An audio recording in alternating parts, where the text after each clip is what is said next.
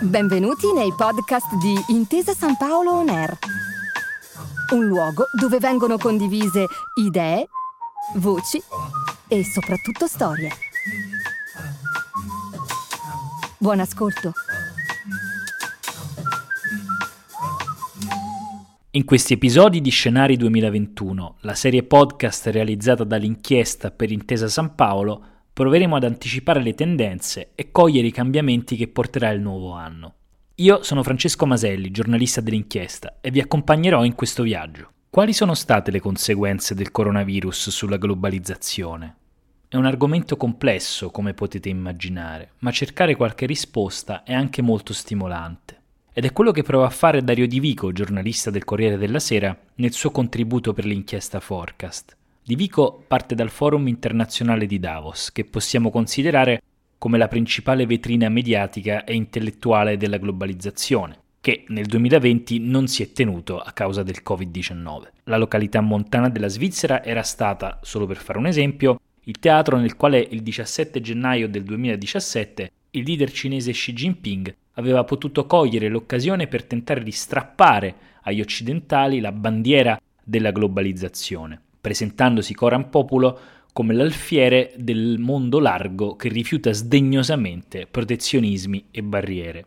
La globalizzazione, disse Xi Jinping, un tempo era vista come il tesoro di Alibaba, ma ora agli occhi di molti è diventato il vaso di Pandora. Però, che piaccia o no, l'economia globale è il grande oceano da cui non si può sfuggire.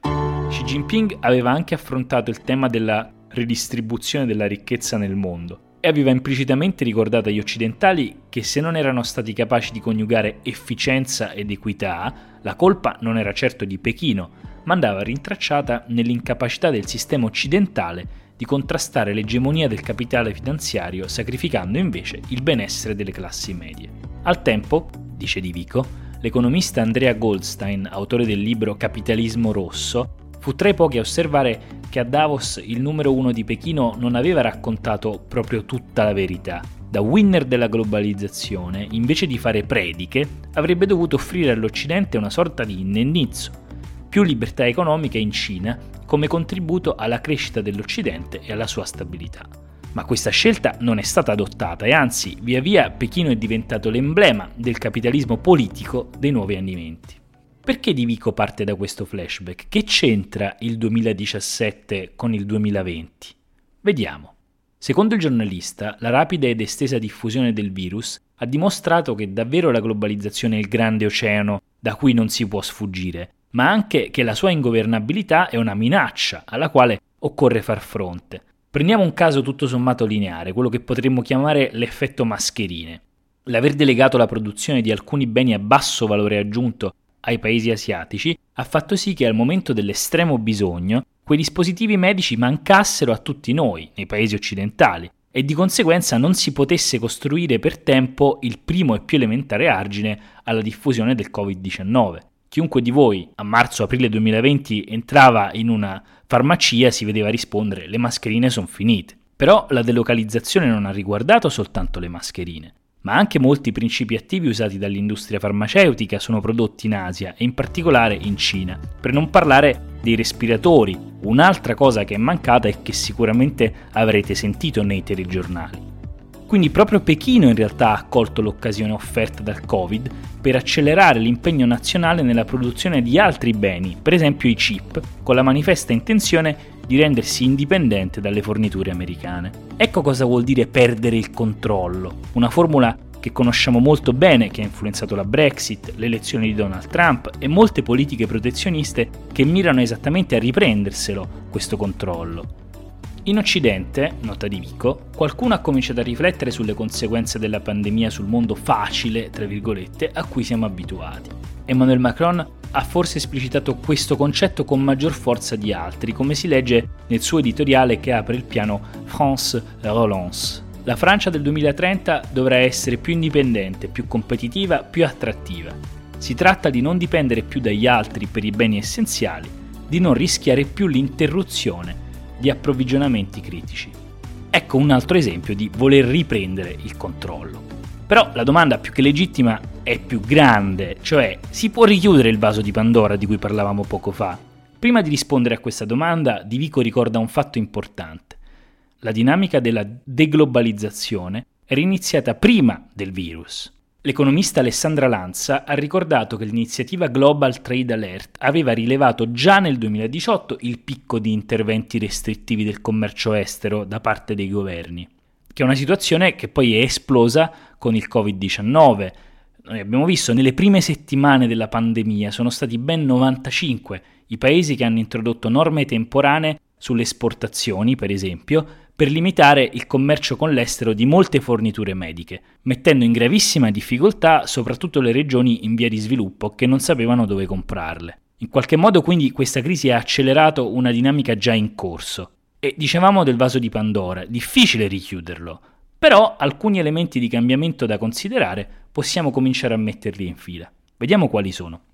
Partiamo dalla cosiddetta regionalizzazione degli scambi, che poi è il cuore del ragionamento di Divico. Le tre grandi macro aree, Stati Uniti, Cina ed Europa, si muoverebbero verso una tendenziale autosufficienza e quindi ci sarà una spinta a potenziare i rispettivi mercati interni, il commercio estero vedrà un accorciamento della distanza media percorsa dalle merci e saranno progettate operazioni di back reshoring delle produzioni. Che vuol dire questo? Che la globalizzazione non si è fermata ma che ha soltanto mostrato i suoi limiti? Difficile rispondere, ma forse è meglio prevenire, spiega l'economista Alessandra Lanza. L'Europa farebbe bene, dopo la svolta della mutualizzazione del debito, dice l'economista, a fare il passo successivo, ovvero a pensarsi come una macro area industriale che dispone di un ottimo mercato di consumatori. E questo ci porta però a un'altra domanda. Le operazioni di reshoring sono davvero alla nostra portata? Vi spiego qual è il problema. Riportando indietro lavorazioni a basso valore aggiunto, come quella mettiamo sulle mascherine, rischiamo di creare aziende che non possono vendere a prezzi competitivi questo materiale, perché il costo unitario del prodotto è troppo alto. Quindi due sono le strade. O questo costo si scarica sul consumatore finale, che finisce per pagare di più oggetti che invece considera di scarso valore e fino a pochi anni fa ha pagato molto poco, o sullo Stato, che deve sussidiare le produzioni. Nel dibattito interno italiano un programma di reshoring era stato espressamente indicato dal piano Colau, poi però non se ne è più tanto parlato. Tra gli addetti ai lavori ci sono in merito opinioni diverse, spiega Di Vico, e la chance più o meno alta attribuita a una politica di reshoring equivale a un giudizio di merito sugli assetti post-Covid della globalizzazione. E la verità è che molto probabilmente sfruttare le specializzazioni di altri paesi è molto meno costoso di costruirne di nuove domestiche, come allo stesso tempo affidarsi a pochi fornitori indipendentemente dalla loro posizione geografica, crea un rischio di concentrazione che potrebbe innescare a catena effetti in tutto il mondo. La riorganizzazione delle linee di produzione all'interno dei confini nazionali non riduce quindi la vulnerabilità di un sistema industriale, concentra l'esposizione ai soli shock domestici e aumenta i costi di produzione. Di Vico chiude la sua riflessione ragionando sui riflessi di questo dibattito sull'industria nazionale, con qualche cenno alla risposta che il sistema manifatturiero ha saputo dare all'emergenza della pandemia. Il giornalista individua tre evidenze. La prima, la partecipazione delle imprese italiane alle grandi catene internazionali del valore non si è affatto interrotta e di conseguenza l'integrazione non ha subito dietrofront, al punto che il 50% del nostro export continua a essere fatto di beni intermedi. Seconda evidenza. La motivazione imprenditoriale è rimasta alta e non abbiamo registrato casi clamorosi di dismissioni da parte degli imprenditori di punta. Terza evidenza, l'apparato tecnico delle conoscenze manifatturiere si è riconfermato ai suoi livelli standard anche di fronte alle discontinuità logistiche di questa fase. Detta così sembra una cosa positiva, non pensate? C'è un però, scrive Di Vico. Si può pensare che sia in atto una ulteriore polarizzazione. Chi sta incordata a compiti orizzonti più lineari ed è atteso dalla sfida del 4.0, mentre chi vaga per acchiappare ordini è destinato a soffrire. Come avrete capito, l'argomento è molto complesso e non abbiamo tutte le risposte. Possiamo però dire, per riassumere questo dibattito, che la globalizzazione ruggente che abbiamo visto fino agli anni 2000 stava già subendo una battuta d'arresto, prima del Covid. Come ha mostrato Di Vico, la pandemia ha semplicemente accelerato le cose. La domanda finale quindi è una. Riusciremo a gestire questa transizione regionalizzando la globalizzazione e quindi creando filiere più corte in aree più omogenee? È una strada, senz'altro, e questo 2021 ci dirà già qualcosa in tal senso.